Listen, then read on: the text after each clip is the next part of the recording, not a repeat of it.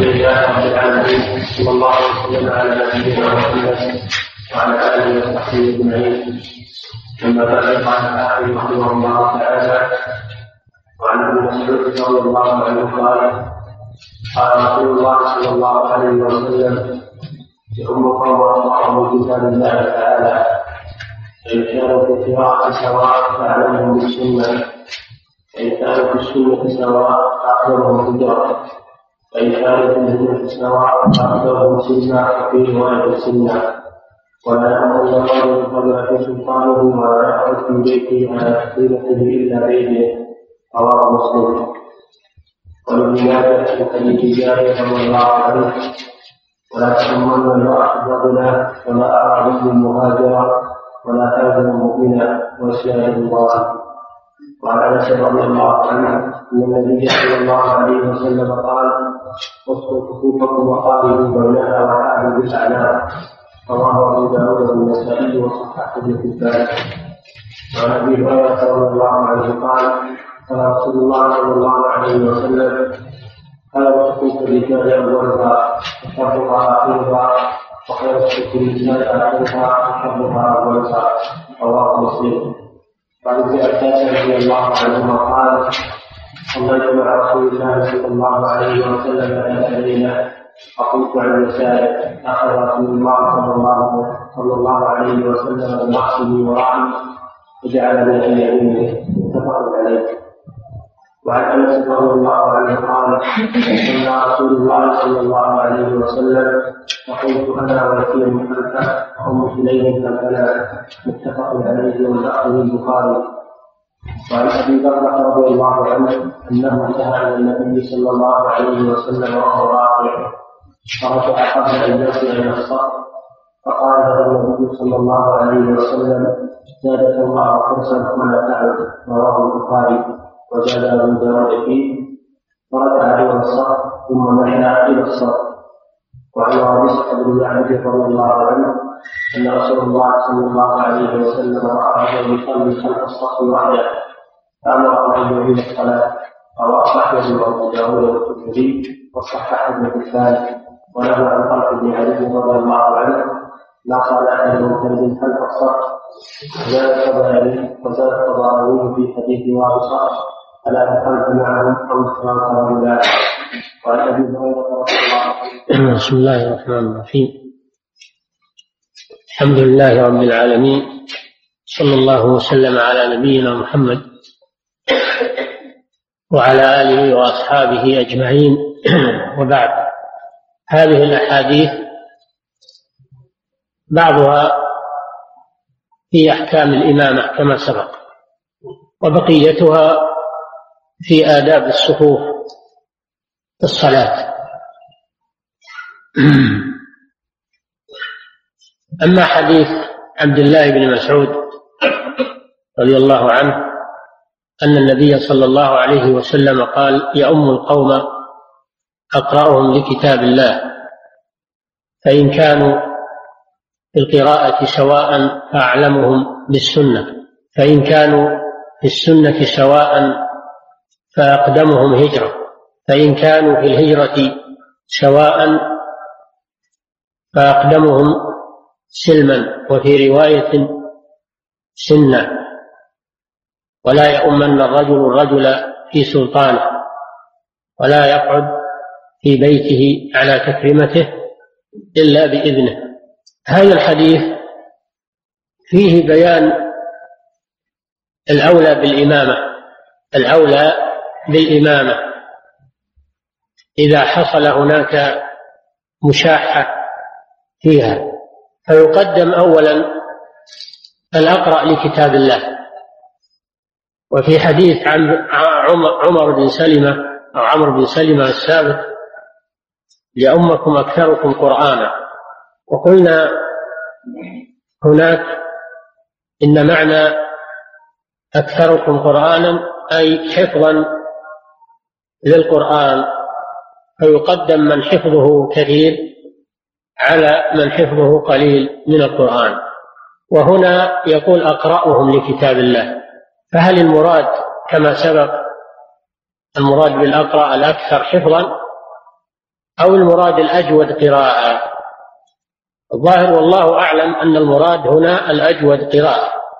إذا تساووا في الحفظ فإنه يقدم أجودهم قراءة. بمعنى الذي يتقن أحكام القراءة ويكون أحسن صوتا وأحسن أداء للقراءة.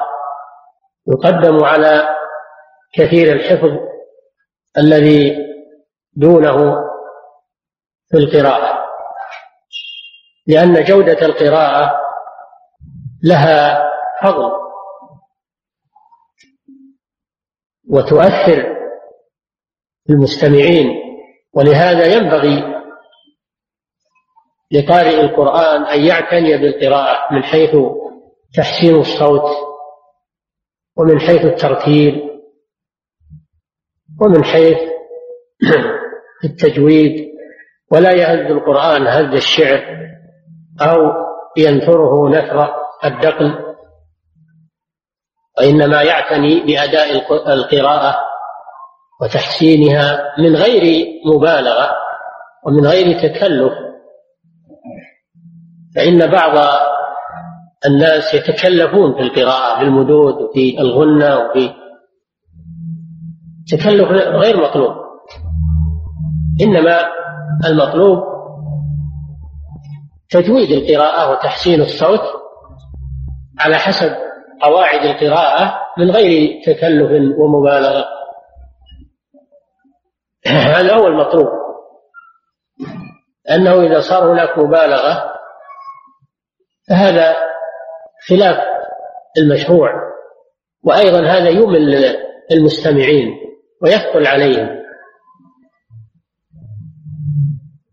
فينبغي التوسط في هذا الأمر مع تجويد القراءة حسب القواعد والأصول وعدم التكلف لأنه يلاحظ على بعض الناس تكلف في القراءة أو محاولة تقليد بعض الأصوات. هذا غير مطلوب. غير مطلوب. الأحسن ما كان على السليقة. ما كان على السليقة من غير تكلف. هذا هو الأحسن. فإن كانوا في القراءة سواء إذا استووا في الحفظ واستووا في جودة القراءة فهناك مميزات أخرى. أعلمهم بالسنة أي أعلمهم بالفقه. بالأحكام الشرعية خصوصا أحكام الصلاة. خصوصا الفقه في أحكام الصلاة من معرفة أحكام الركوع والسجود والجلوس وأحكام السهو في الصلاة لو لو عرض له شيء في صلاته فيكون عنده فقه يتعامل به مع ما يعرض له في صلاته. فالإمام بحاجة إلى الفقه حاجة شديدة. إلى الفقه في أحكام صلاته على الأقل وإن كان عنده فقه أكثر فهو أحسن. لكن الحد الأدنى أن يكون فقيها في أحكام الصلاة. هذا هو الأعلم بالسنة. فإن تساووا في في هذه المزايا في القراءة وفي الفقه فإنه يقدم بميزة أخرى وهي الأقدم هجرة. والهجرة في اللغة معناها الترك وهجر الشيء تركه تهجرهم هجرا جميلا أي اتركه. الهجر في اللغة معناه الترك والرجز فهجر الرجز الأصنام وهجرها تركه. هذا في اللغة. أما في الشرع فالهجرة بالتعريف الخاص هي الانتقال من بلد الكفر إلى بلد الإسلام. هذه هي الهجرة التي مدح الله أهلها وأثنى عليهم قدمهم على غيرهم. المهاجرون أقدم من الأنصار في الذكر بفضل الهجرة. الانتقال من بلد الكفر إلى بلد الإسلام من أجل الفرار بالدين. هذه هي الهجرة وهي واجبة على كل مسلم في بلد الكفار لا يقدر على إظهار دينه. يجب عليه الهجرة إذا استطاع. فإن لم يستطع فإنه معذور.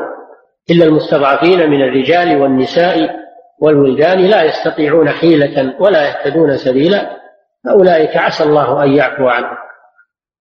فالعاجز عن الهجرة يعذر. أما الذي يقدر على الهجرة وهو لا يقدر على إظهار دينه في بلد الكفر يجب عليه الهجرة. إلى بلاد الإسلام. هاجر النبي صلى الله عليه وسلم من مكة وهي أحب البقاع إليه. لما كانت بلاد كفر في ذاك الوقت هاجر منها إلى المدينة. هاجر منها إلى المدينة وهي أحب البلاد إليه. الهجرة واجبة إلى أن تقوم الساعة. حديث لا تنقطع الهجرة حتى تنقطع التوبة ولا تنقطع التوبة حتى تخرج الشمس من مغربها. وأما قوله صلى الله عليه وسلم لا هجرة بعد الفتح فالمراد بذلك الهجرة من مكة إلى المدينة لأنها بعد الفتح صارت بلاد إسلام. صارت بلاد إسلام. فالنبي إنما هو خاص بالهجرة من مكة بعد الفتح بعد فتح مكة. وليس المراد نفي عموم الهجرة من بلاد الكفار لا. هذه باقية وهي من واجبات الدين. قد توعد الله في كتابه من ترك الهجرة وهو يقدر عليه. إن الذين توفاهم الملائكة ظالمي أنفسهم قالوا فيما كنتم يسألونهم عن المكان الذي هم فيه؟ قالوا كنا مستضعفين في الأرض. قالوا ألم تكن أرض الله واسعة فتهاجروا فيها؟ فأولئك مأواهم جهنم وساءت مصيرا. ثم استثنى جل وعلا إلا المستضعفين. فيقدم الأقدم هجرة. إذا كانوا كلهم مهاجرين يقدم الأقدم هجرة لأنه أسبق إلى الخير. أقدمهم هجرة لأنه أسبق إلى الخير من الذي هاجر بعده. فهذه ميزة. ميزة له. فإن تساووا في الهجرة فأقدمهم سلما أي إسلاما أي دخولا في الإسلام. فمن أسلم أولا يقدم على من أسلم بعده والسلم معناه الإسلام. كما قال تعالى يا أيها الذين آمنوا ادخلوا في السلم كافة. أي الإسلام وشرائع الإسلام. ادخلوا في السلم كافة. يعني ولا تأخذوا بعض الإسلام وتتركوا البعض الآخر. فيقدم السابق بالإسلام على من أسلم بعده لقدمه في في الخير. لقدمه في الخير. وكل ما طالت مدة الإنسان في الخير فهو أفضل ممن جاء بعده. وفي رواية سنا بدل سلما أن يقدم الأكبر بالسن. وفي الحديث الآخر وليؤمكم أكبركم فيقدم الكبير في السن على من دونه. أيضا للميزة التي سبقت وهي كثرة مدته في الخير والإسلام. فهو أكثر ممن ولد بعده. من كان كبير السن في الإسلام فهو أفضل. ممن ولد بعده لسبقه إلى الخير. ثم قال صلى الله عليه وسلم مستثنيا مما سبق أو مقيد هذا تقييد لما سبق تقييد لأول الحديث. لا يؤمن الرجل الرجل في سلطانه ولا يقعد في بيته على تكريمته إلا بإذنه. هذه الترتيبات السابقة في أول الحديث مقيدة في آخر الحديث فيقدم صاحب السلطة وهو ولي الأمر أو نائبه يقدم على غيره لعموم ولايته فإذا اجتمع هؤلاء مع من له سلطة وإمارة فإنه يقدم قدم صاحب السلطة لعموم ولايته ولي ولي أيضا تدريب على السمع والطاعة لولاة الأمور واجتماع الكلمة والاحترام ولاة الأمور أيضا. لهم حق. لهم ميزة يقدمون بها على غيرهم. ولو كان غيره أفضل منهم. وأجود قراءة وأجود وأفقه.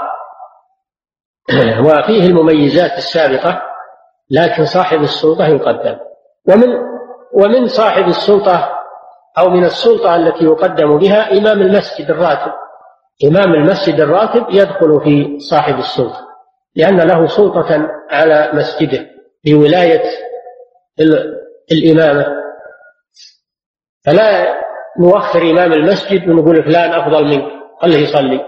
لا هذا ما يجوز. ما يجوز أننا نوخر إمام المسجد ونقول فلان أفضل منك خليه يصلي بذلك. هذا لا يجوز شرعا لأن إمام المسجد أولى بالإمامة إلا إذا أذن إذا أذن هو ولأن في تنحيته وتقديم غيره. لذلك غضاضة عليه وافتيات عليه لأن هذا محل ولايته. فهو أحق بها. فإمام المسجد يقدم. ولو حضر في المسجد عالم أو فقيه أو مقري. إمام المسجد أولى لإمام إلا إذا أذن وسمح. هو من نفسه سمح بذلك. فلا بأس. حتى لو تأخر لا يجوز لأحد أن يتقدم ويصلي بالناس إلا بإذنه. إلا بإذن الإمام أو عذره إذا كان له عذر. يراجع ويراسل. فإن أذن أو علم أنه معذور فلا بأس أن يصلي الحاضرون لأن النبي صلى الله عليه وسلم في بعض المرات خرج لإصلاح ذات البين وتأخر. فصلى بالناس أبو بكر الصديق ثم حضر النبي صلى الله عليه وسلم. فصفق الناس فلما التفت أبو بكر وكان وقت جواز الالتفات في الصلاة التفت وإلى رسول الله صلى الله عليه وسلم فتأخر. تأخر أبو بكر وتقدم النبي صلى الله عليه وسلم. فدل على أنه إذا تأخر الإمام وتعذر معرفة حضوره فإنه لا بأس أن يصلي. أما ما دام يرجى حضوره فإنه ينتظر. وكذلك النبي صلى الله عليه وسلم في إحدى الغزوات أظنها غزوة تبوك تأخر فصلى بالناس عبد الرحمن بن عوف رضي الله عنه. فجاء النبي صلى الله عليه وسلم وصلى خلف عبد الرحمن بن عوف.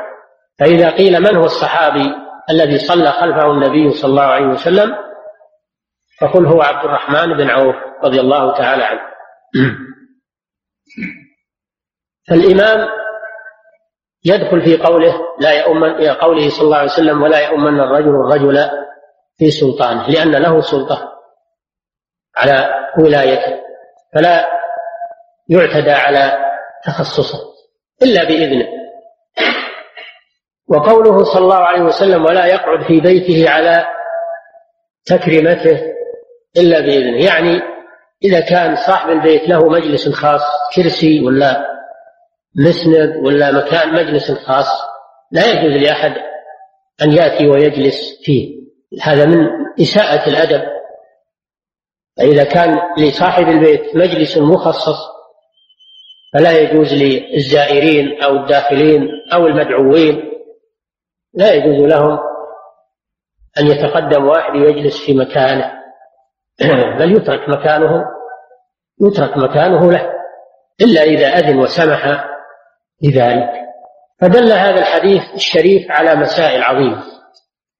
المسألة الأولى بيان الصفات التي يقدم من اتصف بواحدة منها في الإمامة وأنها على الترتيب أنها على الترتيب.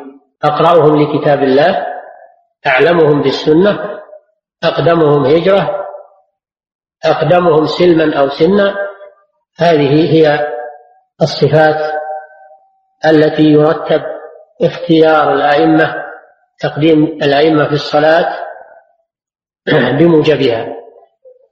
وفيه فضل في هذا الحديث فضل الفقه في دين الله. فضل العلم فضل العلم عموما العلم بكتاب الله والعلم بسنة رسول الله صلى الله عليه وسلم. في هذا الحديث فضل العلم بكتاب الله وبسنة رسوله صلى الله عليه وسلم. ثالثا فيه فضل الهجرة. رابعا فيه فضل الأسبقية إلى الإسلام. خامسا فيه فضل كبير السن في الإسلام فيه فضل كبير السن في الإسلام وأن له ميزة على الصغير. كل هذه مزايا. سادسا في الحديث أنه لا يجوز التقدم على السلطان في محل ولايته إلا بإذنه وفي هذا احترام السلطة. فيه احترام السلطة المسلمة. وأنه لا يجوز التقدم على إمام المسجد الراتب إلا بإذنه.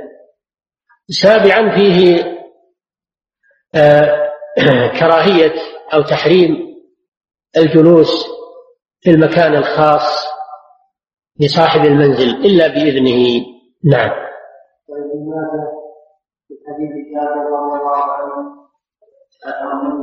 قبلا لا ولا مؤمنا لا تؤمن امرأة رجلا ولا أعرابي مهاجرا ولا فاجر مؤمنا وإسناده واهن يعني شديد الضعف. واهي يعني شديد الضعف. وذلك لأن فيه ضعيفين لأنه من رواية عبد الله بن محمد العدوي وهو ضعيف عن علي بن زيد بن جدعان وهو ضعيف أيضا. كلاهما ضعيف وبعضهم يتهم بوضع الحديث. فلذلك قال الحافظ وإسناده واهن لهذه العلة. له شواهد لكن شواهده كلها ضعيفة. لا لا يتأيد بها لأنها كلها ضعيفة والحديث يدل على أنه لا تؤم المرأة الرجل. وهذا هو قول جماهير أهل العلم أن المرأة لا تؤم الرجل. هذا قول جماهير أهل العلم. وذهب بعض العلماء إلى جواز إمامتها في التراويح إذا لم يحضر من هو مجيد للقرآن. يستدلون بحديث ورقة الآتي أنه أمرها أن تتخذ أن تؤم أهل دارها وأن تتخذ مؤذنا ولكن الصحيح ما عليه الجماهير أنه لا يجوز أن تؤم المرأة الرجل أو الرجال لأنها ليست من أهل الإمامة للرجال لأنها عورة. ولقوله صلى الله عليه وسلم ما أفلح قوم ولوا أمرهم امرأة. أما أنها تأم النساء فلا بأس بذلك. أنها تأم النساء فلا بأس بذلك كما يأتي. لا تؤمن امرأة رجلا. هذا يكاد يكون محل اتفاق بين العلماء. ولا أعرابي مهاجرا الأعرابي نسبة إلى الأعراب وهم البدو. وهم البدو سكان البادية. والمهاجر معناه الساكن في الهجرة أي الحضر. الحضري. ذلك لأن الحضري أقرب إلى معرفة أحكام الصلاة والفقه في الدين أقرب من الأعرابي الأعراب يقول الله جل وعلا الأعراب أشد كفرا ونفاقا وأجدر أن لا يعلموا حدود ما أنزل الله على رسوله. فهم فهم أحرى بالجهل. والحضر أحرى بالمعرفة والعلم. فلذلك يقدم ساكن الحضر على ساكن البادي في الصلاة. هذه ميزة. إلا إذا كان الأعرابي معروفا بالاستقامة وبال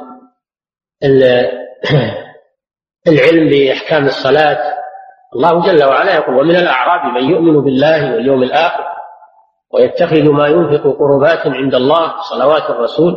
الأعراب فيهم أناس طيبون. وبعض العلماء يحمل هذا الحديث على أنه كان في أول الأمر.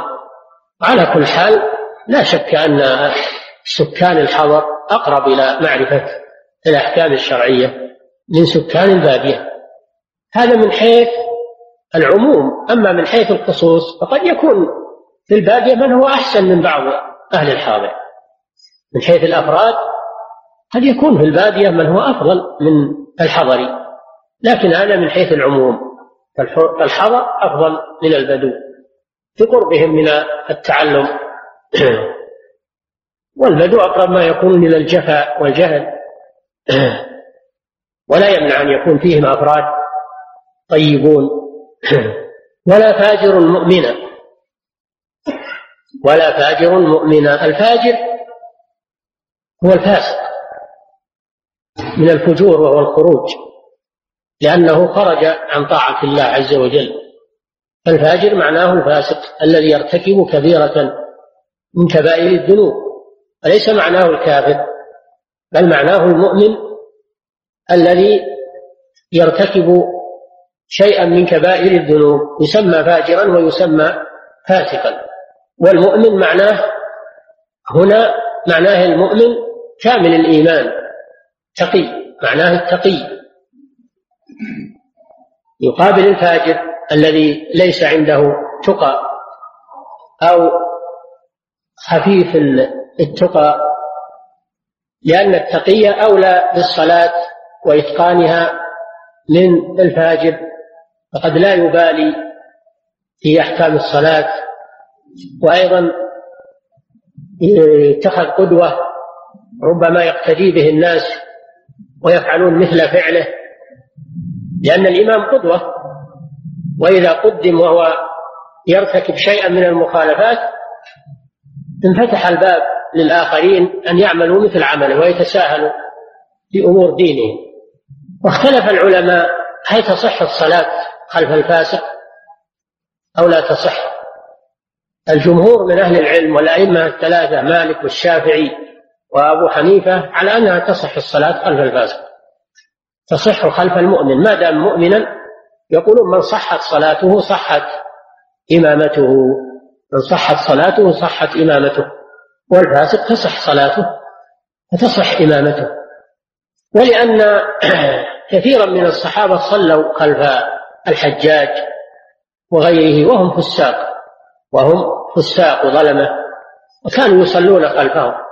الصحابة صلوا خلف الحجاج وخلف آه، غيره من الفساق دل على صحة الصلاة خلفهم.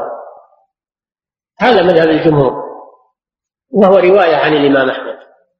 والقول الثاني وهو مذهب أحمد عدم صحة الصلاة خلف الفاسق. عدم صحة الصلاة خلف الفاسق. ولهذا في متن الزاد يقول ولا تصح خلف فاسق ككافر. هذا المذهب. وأجابوا عن صلاة الصحابة خلف الولاة أن هذا خاص بالولاة لما في ترك الصلاة معهم من الشر والفتنة وتفرق الكلمة الولاة له خاصية صلى خلفهم جمعا للكلمة. أما الفاسق غير ولي أمر فهذا لا تصح الصلاة خلفه في المقدم في مذهب أحمد رحمه الله لأنه لا يؤتمن على على الصلاة ولهذا الحديث ولا هاجر مؤمنا وإن كان ضعيفا شديد الضعف إلا أن له شواهد وعدة طرق قوي بعضها بعضا. ولكن الصحيح القول الأول الصحيح قول الجمهور أن من صحت صلاته صحت إمامته. هذا هو الصحيح إن شاء الله. نعم. وعن أنس رضي الله عنه أن النبي صلى الله عليه وسلم قال صفوفكم وقاربوا بينها وهذه الاعناق قال صلى الله عليه وسلم رصوا صفوفكم وقاربوا بينها وحاذوا بالأعناق. هذا وما بعده فيه آداب الصفوف. رصوا صفوفكم. هذا أمر. والمراد بالرص المراد بالرص سد الفرج. مراد بالرص سد الفرج بين المصلين والتصاق بعضهم ببعض. كما في قوله سبحانه وتعالى إن الله يحب الذين قاتلون في سبيله صفا كأنهم بنيان مرصوص. الرص معناه أن لا يكون في الحائط أو في الصف خلل وفرج. رصوا صفوفكم وقاربوا بينها قاربوا بين الصفوف. فلا يكون بين الصف والصف مسافة بعيدة بل يكون الصف قريبا من الصف الذي قبله. فلا تتباعد الصفوف لما في ذلك من الافتراق ولما في ذلك من البعد عن الإمام. قاربوا بينها. وحاذوا بالأعناق. حاذوا بالأعناق. أي اجعلوا العنق محاذيا للعنق. هذا معناه تعديل الصفوف حاذوا بالأعناق. هذا معناه تعديل الصفوف بحيث تكون متوازية. لا يتقدم أحد على أحد فيها. يكون العنق محاذيا للعنق. فهذا الحديث فيه جملة آداب من آداب الصفوف. أولا فيه مشروعية الصفوف في الصلاة. فيه مشروعية الصفوف في الصلاة. ثانيا فيه مشروعية سد الخلل وأن لا يكون في الصفوف فتحات لأن الشيطان يتخلل من بين المصلين إذا وجد فرجة. فإذا تراصت الصفوف فإنه فإن ذلك لا يمكن الشيطان من التخلل بين المصلين لإفساد صلاتهم. والمراصة تكون بإلزاق الكعب بالكعب والكتف بالكتف. يكون الكعب ملتصقا بالكعب والكتف بالكتف.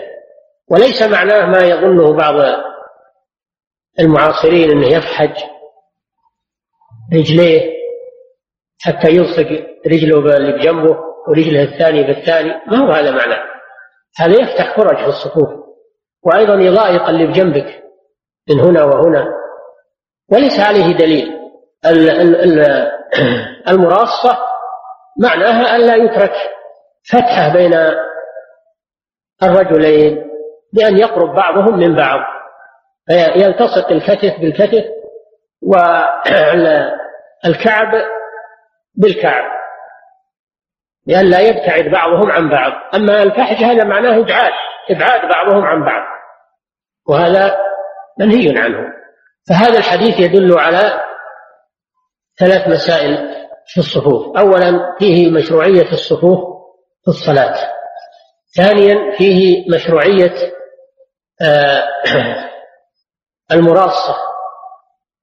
المراصة بين المصطفين والنهي عن التفريج في الصفوف.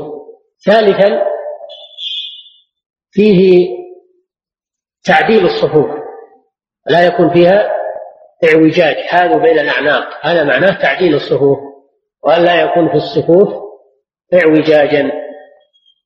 أن تكون على خط واحد متسامكة تماما. وكان النبي صلى الله عليه وسلم يحرص على تسوية الصفوف ويغضب إذا رأى في الصفوف خللا. ويقول لتسون صفوفكم أو ليخالفن الله بين وجوهكم. وفي حديث آخر أو لا يخالفن الله بين قلوبكم. فهذا وعيد شديد لمن أخل بالصفوف. نعم. وعن أبي هريرة رضي الله عنه قال قال رسول الله صلى الله عليه وسلم خير صفوف الرجال اولها اخرها اخرها وشرها أولها رواه مسلم وهذا الحديث أيضا فيه آداب الصفوف. خير صفوف الرجال أولها وشرها آخرها. خيرها يعني أكثرها أجرا. خيرها يعني أفضلها وأكثرها أجرا. أولها أي ما يلي الإمام أولها أي ما يلي الإمام.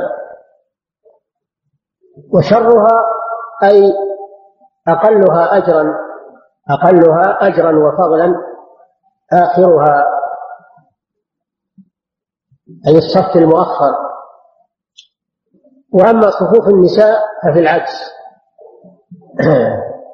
خيرها آخرها لأنه أستر للمرأة. وشرها أولها لأنه لأنه يعرض المرأة لرؤية الرجال لها. فأقل أقلها أجرا أولها لما فيه من تعرض المرأة لرؤية الرجال لها. وهذا إذا صلينا مع الرجال إذا صلينا مع الرجال. وخيرها أكثرها أجرا وأفضلها آخرها لما فيه من الستر والابتعاد عن الرجال. والفتنة أما إذا صلينا وحدهن فإنهن كصفوف الرجال خيرها أولها وشرها آخرها لانتفاء المحذور.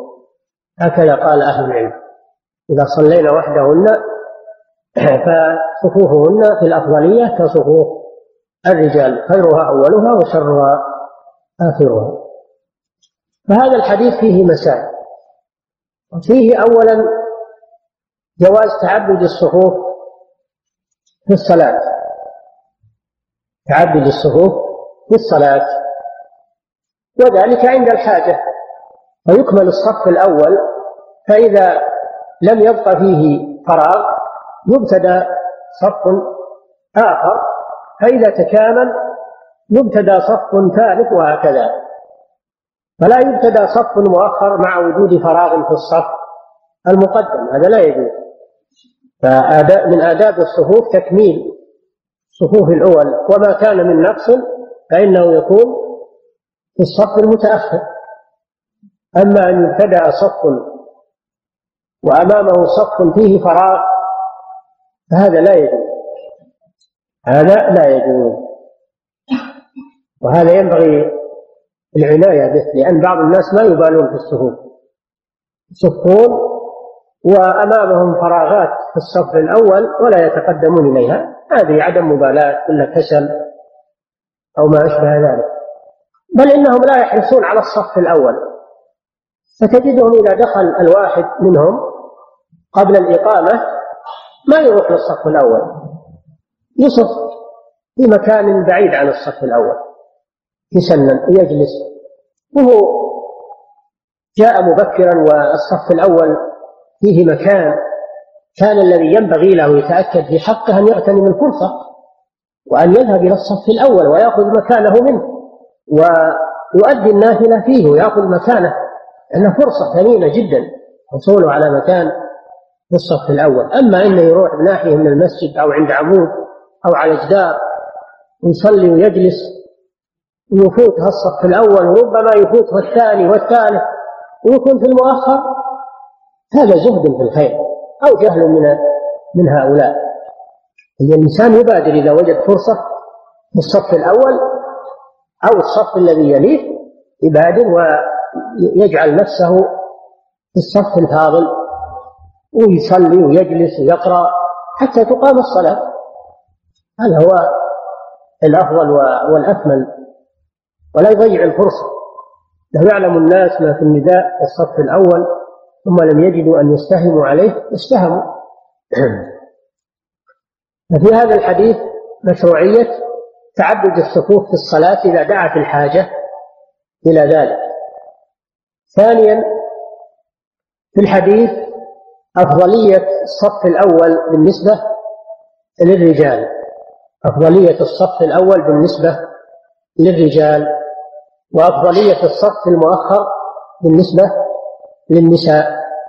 ثالثا في هذا الحديث جواز صلاة النساء مع الرجال.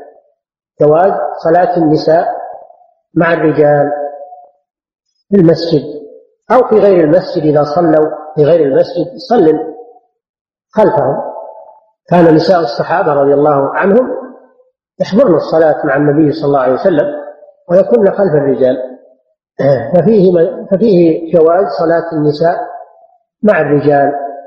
رابعا فيه أن النساء إذا اجتمعنا فإنهن يكن صفوفا كصفوف الرجال ولا يتفرقن.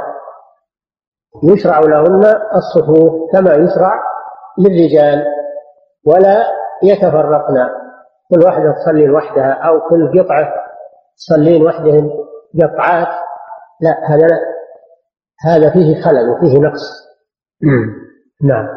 وعن ابن عباس رضي الله عنهما قال كنت مع رسول الله صلى الله عليه وسلم ليله كنت عن يساره فاخذ رسول الله صلى الله عليه وسلم راسه من ورائي جعل بين يديه متفق عليه. ابن عباس رضي الله تعالى عنه كان صغير السن. كان صغير السن. وتوفي النبي صلى الله عليه وسلم وهو قد ناهز البلوغ وهو قد ناهز البلوغ لكنه كان حريصا على الخير وعلى العلم وكان ذكيا. ودعا له النبي صلى الله عليه وسلم فقال الله اللهم فقهه في الدين وعلمه التأويل. فكان لهذه الدعوة المباركة أثر عظيم في هذا الصحابي حتى حصل من العلم على الشيء الكثير حتى لقب بالبحر بكثرة علمه ولقب بترجمان القرآن لمعرفته بتفسير كلام الله عز وجل ولقب بحبر الأمة. كل هذا ببركة دعوات الرسول صلى الله عليه وسلم له والسبب في هذا حرصه سبب في هذا حرصه وإقباله حتى حصل على دعوة الرسول صلى الله عليه وسلم. فاستجاب الله دعوة نبيه له. ومن ذلك أنه كانت خالته ميمونة أم المؤمنين زوجة النبي صلى الله عليه وسلم. ميمونة بنت الحارث الهلالية خالة لعبد الله بن عباس. فجاء إليها جاء إلى خالته يريد أن يرى صلاة النبي صلى الله عليه وسلم بالليل كيف يصلي؟ جاء عند خالته لهذا الغرض وهذا مما يدلكم على حرصه رضي الله تعالى عنه. فلما قام النبي صلى الله عليه وسلم يتهجد من الليل قام هذا الغلام وتوضأ ثم جاء وصف إلى جنب النبي صلى الله عليه وسلم عن يساره. فأداره النبي صلى الله عليه وسلم من خلف ظهره وجعله عن يمينه. فهذا الحديث فيه فوائد عظيمة. اولا فيه ميزة لعبد الله بن عباس رضي الله تعالى عنه وبيان حرصه على الخير مع صغر سنه. فهو قدوة لشباب المسلمين أن يحذوا حذوه ويقتدوا به. ثانيا فيه جواز الجماعة في جواز الجماعة في صلاة النافلة لأن ابن عباس قام مع النبي صلى الله عليه وسلم فتكون منهم جماعة في النافلة. هذا جائز في صلاة الليل في صلاة الضحى في الوتر لكن لا يتخذ هذا عادة ويداوم عليه وإنما إذا حصل بعض المرات فلا بأس بذلك. إذا حصل بعض المرات وقد سبق أن الصحابة صلوا خلف النبي صلى الله عليه وسلم لما احتجز الحصير وأقرهم على ذلك. الصلاة الجماعة في النافلة أحيانا لا بأس بها. إنما ترتيب هذا والمداومة عليه هذا لا يجوز إلا فيما ورد الدليل كصلاة التراويح صلاة الكسوف. صلى جماعة ويداوم عليها جماعة. ثالثا في هذا الحديث أن موقف المأموم الواحد يكون عن يمين الإمام ولا يكون عن يساره. موقف المأموم الواحد يكون عن يمين الإمام ولا يكون خلفه ولا يكون عن يساره لأن النبي صلى الله عليه وسلم أدار ابن عباس من وراء ظهره وجعله عن يمينه. رابعا فيه أن المشي اليسير في الصلاة لحاجة لا بأس به لأن ابن عباس مشى خطوات من يسار الرسول صلى الله عليه وسلم إلى يمينه فيجوز المشي في الصلاة لحاجة ولا يؤثر ذلك على صحتها.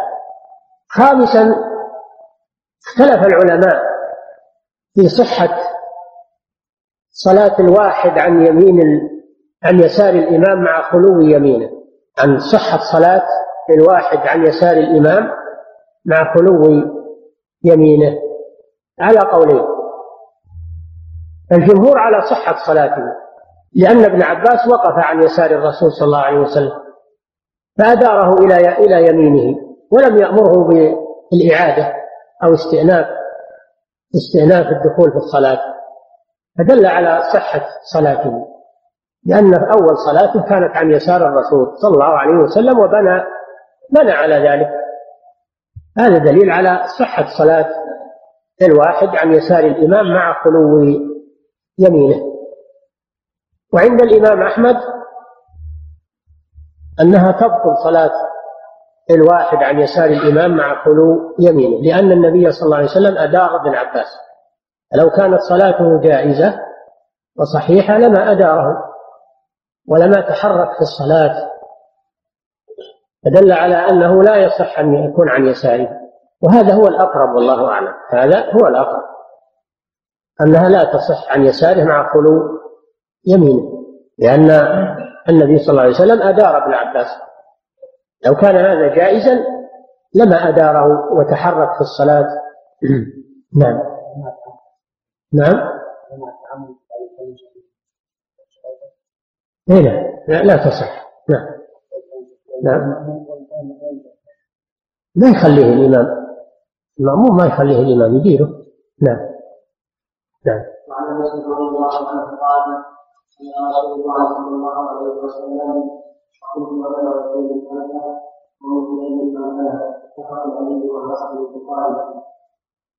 أنس بن مالك خادم النبي صلى الله عليه وسلم. خدمه عشر سنين من قدم النبي صلى الله عليه وسلم المدينة مهاجرا إلى أن توفاه الله وهو يخدمه رضي الله تعالى عنه. وأمه أم سليم واسمها مليكة بنت ملحان الأنصارية. هذه أم أنس بن مالك. هذه الصحابية الجليلة دعت النبي صلى الله عليه وسلم إلى بيتها وعملت له طعاما فأكل منه صلى الله عليه وسلم. ثم إن النبي صلى الله عليه وسلم صلى بهم من أجل حصول البركة في البيت بصلاته صلى الله عليه وسلم في بيتهم. صلى فيه لأن صلاة النبي صلى الله عليه وسلم مباركة ودعواته مباركة. فقام أنس ويتيم خلفه.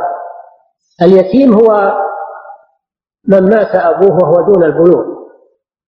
من مات أبوه وهو دون البلوغ فهذا يتيم. أما من مات أبوه بعد البلوغ فهذا لا يسمى يتيما. قوله صلى الله عليه وسلم لا يتمى بعد احتلام. فاليتيم معناه الصغير الذي لم يبلغ. وأم سليم التي هي والدة أنس وصاحبة البيت رضي الله عنها قامت خلفهم وصلى بهم رسول الله صلى الله عليه وسلم. فهذا الحديث فيه فوائد عظيمة. أولا فيه تواضع النبي صلى الله عليه وسلم وإجابته للدعوة وهو سيد الخلق عليه الصلاة والسلام. ثانيا فيه جواز الجماعة في النافلة كما سبق. جواز الجماعة في النافلة لا بصفة دائمة وإنما بعض الأحيان. ثالثا فيه أن الاثنين يقومان خلف الإمام. الواحد سبق لنا أنه يقوم عن يمين الإمام. أما الاثنان فأكثر فيقومون وراء الإمام. هذا هو السنة. هذا هو السنة. ثالثا الحديث فيه جواز مصافة الصبي لقوله ويتيم واليتيم هو الصغير. فدل على أنه تجوز مصافة الصبي خلف الإمام وينعقد به الصف خلافا لمن يرى أنه أن مصافة الصبي لا ينعقد بها جماعة ولا صف. الحديث واضح في هذا. قمت أنا ويتيم خلفه. فلو صلى كبير وطفل مميز كبير وطفل مميز. خلف الإمام فهذا عمل صحيح إن شاء الله خلافا لمن زعم أنه لا يسع رابعا فيه أن المرأة تكون خلف الصف ولو كانت واحدة ولا يجوز لها أن تصف مع الرجال بل تكون خلف الصف لأن أم سليم قامت خلف الصف والإمام هو رسول الله صلى الله عليه وسلم. أدل على أن موقف النساء خلف الرجال ولو كانت واحدة. أما الرجل فلا يجوز له أن يصلي وحده خلف الصف كما يأتي. الفذ من الرجال لا تصح صلاته خلف الصف كما يأتي. أما المرأة فليس لها حدودية لا بأس. وذلك لأن المرأة عورة وفتنة فكونها تبتعد عن الرجال في الصلاة هذا أضبط وآمن وأبعد عن الفتنة. لكن لو صفت المرأة مع الرجل إلى جنبه هل تبطل صلاتها؟ أو تبطل صلاة الرجل؟ أو لا تبطل صلاة الاثنين؟ ثلاثة أقوال. منهم من يرى أنها تبطل صلاة الرجل كما في مذهب الحنابلة. من لم يقف معه إلا امرأة يقول تبطل صلاة. من لم يقف معه إلا امرأة لكن لو كان معه ناس ما يخالف. لو صلى رجل وامرأة خلف الإمام معناه صلاة صلاة الرجل باطلة. والقول الثاني بالعكس يقول لا تبطل صلاة المرأة. أما الرجل ما تبطل. يقول كيف تصح صلاة الرجل وهو ما معه أحد؟ يصير فذ يصير فذ خلف الإمام لكن يقول لا ولو. صلاته صحيحة وصلاتها هي الباطلة. والقول الثالث أنها تصح صلاة الاثنين وهذا هو الصحيح إن شاء الله. تصح صلاة الاثنين لكن مع الإثم مع الإثم وإلا في الصلاة صحيحة. وهذا هو الصحيح إن شاء الله. أما عند الضرورة مثل في المسجد الحرام المسجد النبوي والمواطن المزدحمة فالضرورة لها حكم. إذا ما ما أمكن ترتيب النساء وترتيب الناس فلا فلا فلا مانع أن أن يصلي الإنسان حسب ما تيسر له. يصلي حسب ما تيسر له. لأجل الضرورة في هذا الأمر. الصلاة صحيحة إن شاء الله. صلاتها وصلاة من خلفها. حتى يقولون لو اللي يبطلون صلاتها أو صلاة الرجل يقولون لو صلى خلف رجل ما صحت صلاة اللي خلفها نقول لا تصح إن شاء الله. وفي المسجد الحرام يصلون الناس وأمامهم نساء وخلفهم نساء وإلى جانبهم نساء فلو أبطلنا صلاته ما صحت صلاة كثير ممن هم في المسجد الحرام. والدين يسر ولله الحمد. وما جعل عليكم في الدين من حرج. نعم. وعن ابي بكر رضي الله عنه الظاهر ما يمدون على هذا هذا يبي كلام كثير مهم جدا. نعم.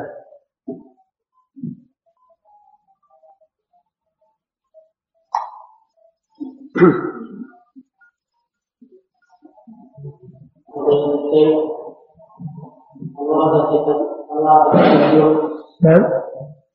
ورد في فضل مياه الصخور وردت آثار. لكن يقولون أنها لم تصح. بيان الصفوف وردت آثار لكنها لم تصح. على كل حال ما في شك أن يمين الإمام إن شاء الله أفضل. وإن لم يكن هناك دليل واضح دليل صحيح لكن اليمين لها فضل على غيرها. نعم. يمينه نعم. لا إله إلا الله. نعم.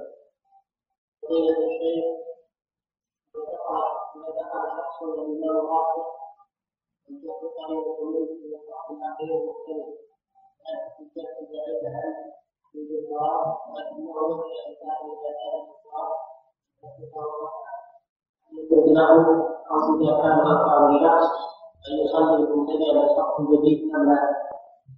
إذا خشي أن تفوته الركعة وفيه ناس يصفون معه ما في بأس إن شاء الله.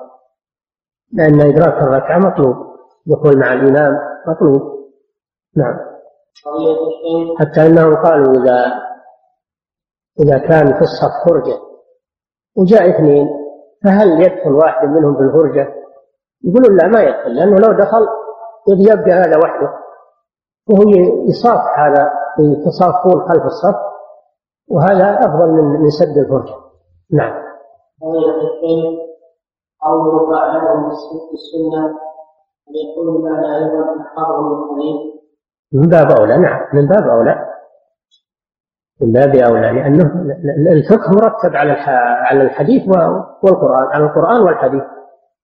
الفقه مأخوذ من القرآن ومن الحديث. فلا يكون فقيها إلا من كان عنده قرآن وعنده حديث. إلا ما يكون فقيه وما يعرف القرآن ولا يعرف الحديث. نعم. لكن ما هو لازم يتبحر في الحديث. يكون عنده أدلة الأحكام فقط. بلوغ المرام مثلا عمدة الأحكام. إذا ألم بهذه المختصرات هذا فيه خير كثير. نعم. فضيلة الشيخ إذا كان إذا كان المصلين في الأرض أو لا يوجد حد للمصلى فما هو الحد بأطراف نهاية الصف الأول حتى يصف صف آخر بحيث يسمعون الإمام بحيث يسمعون الإمام هذا نهاية الصف حيث يسمعون الإمام ويمكنهم الاقتداء به؟ نعم. إذا وجد الإمام أحد جهات الصف أكثر من الصف الآخر. هل يأمر بتعديل الصف؟ نعم أحسن. تعديل الصف أحسن. لأن في حديث وسطوا إمامكم. قالوا معنى وسطوا أن يكون الإمام حذاء وسط الصف ولا يكون جانب منه أكثر من جانب. نعم. الشيخ ما في قول القائل إلى ليست لأن إلى الإسلام والعياذ بالله كلام فظيع هذا يبي يبطل هجرة المسلمين إلى الحبشة. والذين هاجروا إلى الحبشة لهم فضيلة. يقال في فضائلهم هاجر الهجرتين. الهجرة هي الفرار بالدين. انفرار بالدين. إما إلى بلاد إسلامية أو إلى بلاد غير إسلامية لكن يتمكن فيها من إظهار دينه. وبلاد الحبشة يتمكنون من إظهار دينهم لأن فيها كان فيها رجل لا يظلم أحد عنده كما قال النبي صلى الله عليه وسلم. وهم يتمكنون من إظهار دينهم في بلاد الحبشة. فالأولى وال الواجب أن يهاجر إلى بلاد المسلمين إذا أمكن لكن إذا كان ما في بلاد المسلمين وفيه بلاد كافرة لكن يتمكن فيها من إظهار دينه. كحالة المسلمين قبل الهجرة إلى المدينة. ما في بلد إسلامي قبل الهجرة إلى المدينة. ما في بلد إسلامي قبل الهجرة إلى المدينة. فهاجروا إلى الحبشة فرارا بدينهم عند النجاشي وكان نصرانيا قبل أن يسلم لكنه كان عادلا لا يظلم أحد عنده فيتمكنون من إظهار دينهم في بلده. فهاجروا. والله جل وعلا يقول فاتقوا الله ما استطعتم أما إن الإنسان يترك بلاد الإسلام ويروح البلاد الكافرة ويقول هذه أنا أتمكن فيها من إظهار ديني فيها حرية هذا لا يجوز. ما دام فيه بلاد مسلمة لا ما يجوز لك هذا نعم. قضية الشيخ هل الهجرة من بلاد الشرك والبدعة إلى بلاد أهل السنة والجماعة بلاد التوحيد؟ الوجوب إذا كانت بلاد إسلامية ولو كان فيها شيء من الشرك. ما دامت الحكومة إسلامية تحكم الشرع ولو كان فيها مشركون أو فيها بدع فهي بلاد إسلامية. بحكم الولاية الإسلامية فيها. العبرة بالحكومة العبرة في كون البلد إسلاميا أو غير إسلامي بحكومته. إن كانت حكومته تحكم الشرع فهذه إسلامية. ولو كان فيها كفار وأقليات كافرة أو مشركة أو مبتدعة فهي إسلامية. أما إذا كانت البلاد حكومتها كافرة لا تحكم الشرع فهذه ولو كان فيها مسلمون كثيرون لا تعتبر إسلامية. لا تعتبر بلادا إسلامية. نعم. قضية الشيخ هل يعد تأخر أبي بكر أبي بكر وتقدم الرسول صلى الله عليه وسلم إذا جاء الإمام القاسم متأخرا يتقدم ويتأخر ذلك لا بأس بذلك ما في بأس. إذا حضر الإمام الراتب وتأخر نائبه وتقدم الإمام صلى بهم فلا بأس بذلك هذا ثابت من سنة الرسول صلى الله عليه وسلم. ولو لم يتأخر فلا بأس كما حصل مع عبد الرحمن بن عوف. نعم.